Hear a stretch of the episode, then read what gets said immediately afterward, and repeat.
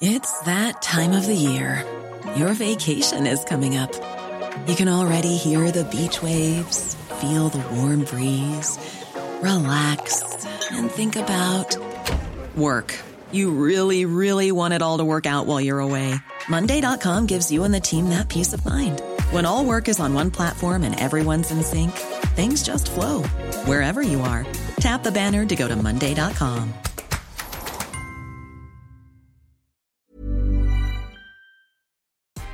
Good afternoon. This is Brooke Howard with the Daily Beast. It's Tuesday, February 23rd, and these are the top stories the Chi Chi team is watching right now. It's a year to the day of the death of Ahmaud Arbery, and people are still running the 2.23 miles to honor the black man who was killed by three white men as he was jogging in a Glynn County, Georgia residential neighborhood. Now, Arbery's estate has filed a civil rights lawsuit against the county where he died, as well as the men who are accused of causing the 25 year old's death. The three men facing the murder charges listed as defendants in Tuesday's lawsuit have pleaded not guilty to murder. However, Tuesday's lawsuit alleges that Glynn County's district attorney knew one of the alleged killers and intervened to stop the trio from being arrested after Arbery's death. Arbery's devastating death was an initiating factor that helped push the civil rights protests of 2020. But the additional information about the handling of the case makes it an even larger mess to deal with. Well, hopefully, the public realizes that police brutality is not a once in a blue moon sort of thing. A shocking video has gone viral showing a white police officer with his arm wrapped around a black 13 year old boy's neck in Baton Rouge, Louisiana. The clip shows the teen lying face up while the crowd nearby can be heard shouting at the cop, quote, That's a little boy, you're choking him.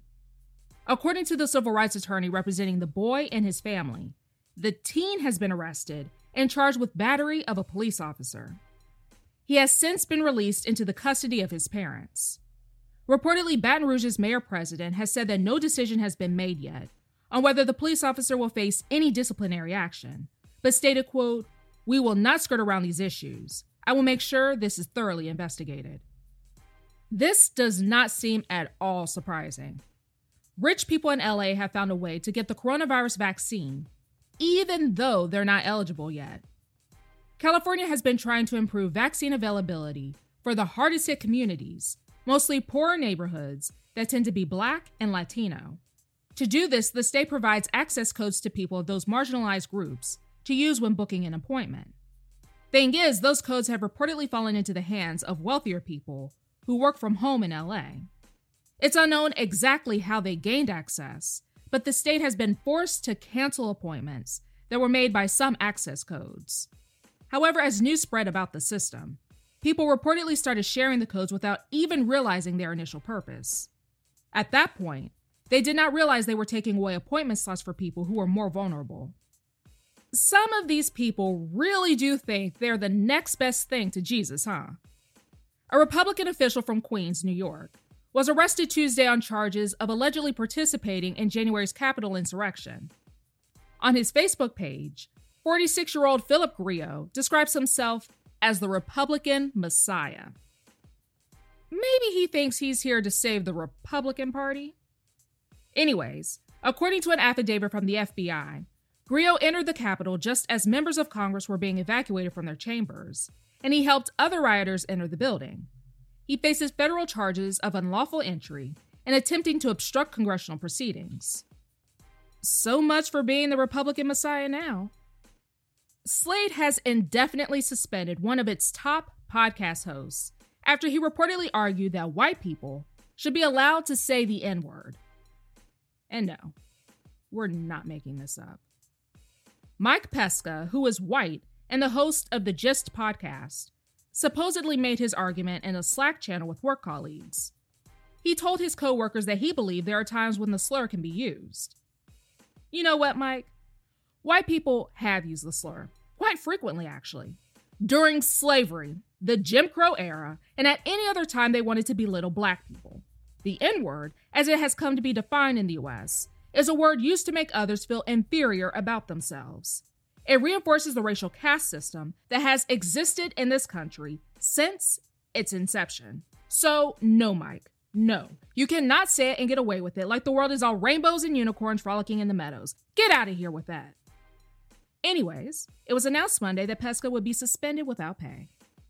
Sounds like somebody is mad and for all the wrong reasons. And at the wrong people, too, quite frankly. Quick recap Senator Ted Cruz of Texas took a tone deaf trip to Cancun as people in his home state were suffering with extreme cold weather, power and water outages, and food shortages. And he was rightfully shamed all over media for his negligent entitlement. However, he's fed up at this point. He wants people to stop talking about it and move on. He's tired of being the butt of jokes. But what little Tink Tink does not understand is once the internet gets a hold of something they find controversially hilarious, it's hard for that subject to move out of the spotlight. I mean, come on. The guy was compared to Queen Marie Antoinette when she told the starving people of France before the revolution to eat cake while she wined and dined and lived her extravagant life without a care about their struggles. Nonetheless, this is where it gets really good. Cruz felt especially backstabbed by his neighbors in Houston, who just so happened to be Democrats, by the way. The Republican senator thinks they're the ones who leaked the text from his wife that they would be out of town on the trip.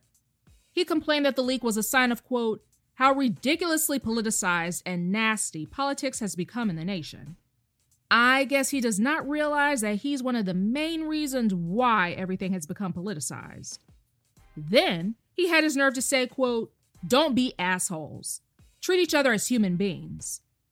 But has Ted done that when he's turned a blind eye to racist police brutality? Did he think about treating people as human beings when he was so supportive of one of the most anti immigration presidents in recent history? More specifically, did he feel this way when he acquitted Donald Trump from inciting the deadly Capitol riot that tried to overthrow the entire government? Right. Of course he didn't. That's all for today. Check back every weekday morning and afternoon for more of the news you need to know. Find us wherever you listen to podcasts.